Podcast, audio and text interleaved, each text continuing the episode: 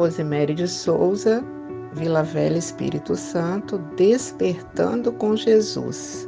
O poeta de Juiz de Fora, Demétrio Pável de Bastos, escreveu a história de Zaqueu, baixinho como que, contada pela Bíblia, veja você. Queria ver Jesus no meio da multidão. Por mais que ele pulasse, não via não. Eu quero ver Jesus, bradou quando ele viu a árvore ao lado na qual subiu. O mestre, olhando, chama Zaqueu para falar, que à noite a casa dele vai para jantar. Lucas, no capítulo 19, fala de Zaqueu, o publicano, nos versículos de 1 a 10. Zaqueu morava em Jericó, que era considerado um oásis, bem nos confins da Judéia. Diz o registro histórico que é a cidade mais antiga da terra, no século 8 a.C. Uma cidade linda, produtiva, muitas flores, muitos pomares, mas Zaqueu, visto como publicano, aquele que recolhia as taxas, cobrava os impostos, e muitos desses, exceto Zaqueu, usurpava do povo, dos mais pobres, mas ele não, embora vivesse na opulência com a família, numa casa luxuosa. Era extremamente humilde, pois era excluído, excluído da sociedade por ser baixinho, obeso e as pernas eram curtas, os braços também. Uma figura que fugia ao padrão de beleza.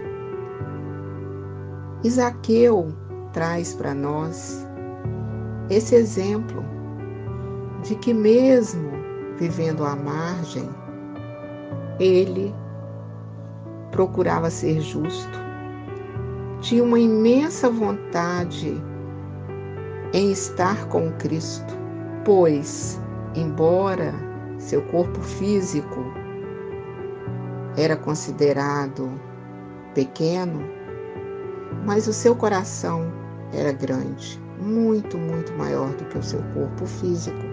E naquele dia, ele ouve a gritaria do muito conhecido Bartimeu, que era um cego de nascença. E ele vai até Bartimeu e Bartimeu está enxergando, pois tinha sido curado pelo Nazareno. E Bartimeu dá a notícia a Zaqueu que o mestre estaria em Jericó.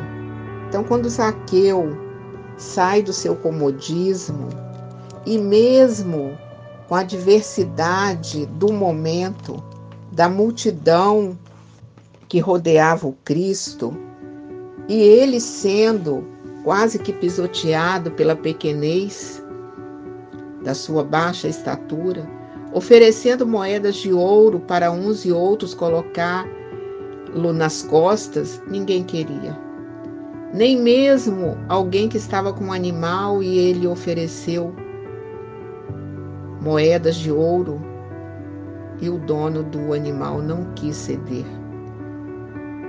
Mas Aqueu vence todas as adversidades para apenas ver o Salvador.